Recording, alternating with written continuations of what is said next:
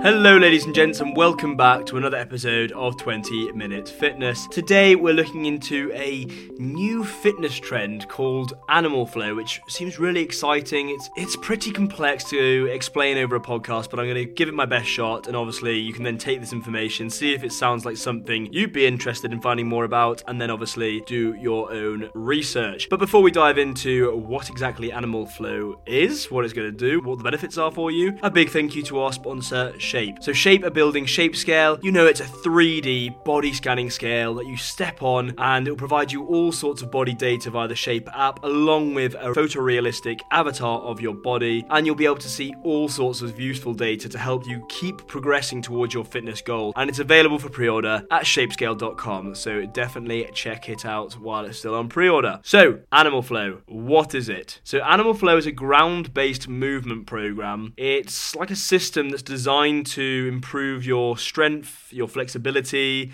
your mobility, and it's really meant to be suitable for all different levels of experience when it comes to health and fitness or all different proficiency levels. So it was founded by Mike Fitch, who's a fitness educator and trainer, and Mike himself describes it as a ground based movement program that's designed to improve the function and communication of the human animal. Or to simplify it, he says it's a combination of gymnastics, yoga, and breakdancing with some animal moves thrown in. So, Animal Flow includes a range of movements and combinations that are grouped into six categories that they call the six components, and each component is designed to elicit specific results. You have your wrist mobilizations, your activations, your form specific stretches, your traveling forms, your switches and transitions, and your flows. I think I've got all six there, and they are your six components. But before I look more into what these components are, I wanted to give my initial reaction, my initial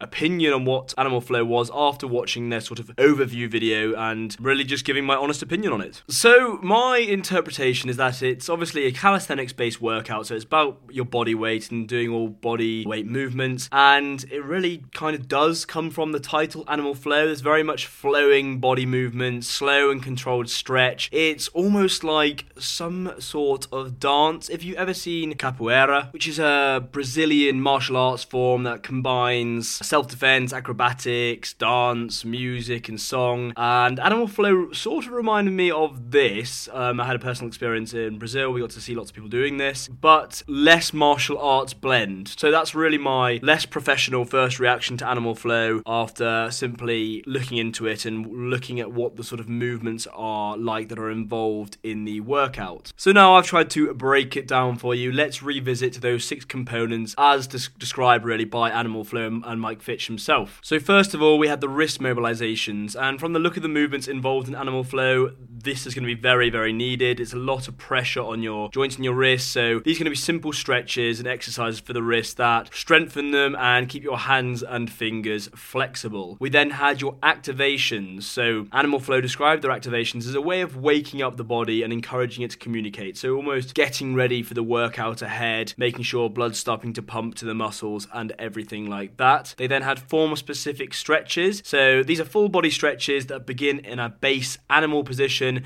and they move through various ranges of motion. And the goal is really to encourage flexibility and stability throughout the entire body. We then had traveling forms. So these are animal locomotion movements and they represent the way we mimic animals to improve the function of the human animal. And you remember that Mike Fitch really described Animal Flow as a program that's designed to improve the function and communication of the human animal. So your traveling forms, you may have heard of some, or these may or may not be incorporated, but the ones that I know are lizard walks, and that's a movement, or a Spider Man walk where you bring your knee up to your elbow as you're crawling along, or you have your bear crawls, that's being on your tiptoes really, and on your hands, which are horrible if you're doing them the length of a sports field, for example. It's quite a common, commonly used exercise for some conditioning in athletic sports or uh, high performance sports. So, yeah, these are going to be knackering if you're trying animal flow. They then had the switches and transitions, and these are really the bulk of the flow in the animal flow practice. They're dynamic movements that are linked together to form different combinations, and they can be standalone or as a powerful exercise. And they have a different uh, the different categories like the under switch and the the scorpion. So you might want to look more into those as well. And finally finally, you have your flows, and this is really what's bringing the other five components of Animal Flow together. So it does all sound very complex, and it's hard to really picture what's going on from just me describing it and just listening to my voice. Obviously, I definitely recommend going to check out the video and seeing if it's something you'd like to get involved with. It's definitely something I want to try and incorporate more into my routine using my my body weight. It's something I'm not very good at. I'm not very consistent at, and I know I often find I'll just revert back to weights and doing resistance that way. But doing calisthenics is so important as well. So it really is an exciting new fitness trend that gives you the opportunity really to train all of the different abilities of the body, your strength, your endurance, your power, your flexibility, your mobility as well, and a lot of different uh, fitness modalities will only train one or two of these aspects. So it's something that's really trying to combine all of these, and it will be really exciting to see the progression and whether it really takes off. So have a look into Animal Flow. Let me know your thoughts. We'll be really interested to hear from anyone if you've already tried it before. So get in touch if you have. That's all the time we have for this episode,